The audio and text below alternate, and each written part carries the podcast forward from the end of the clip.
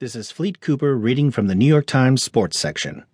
Ethiopian runner won't return home, but doesn't know where to go. By Jeffrey Gettleman. The Ethiopian marathoner who flashed an anti government gesture as he crossed the finish line in second place at the Rio Olympics will not go home.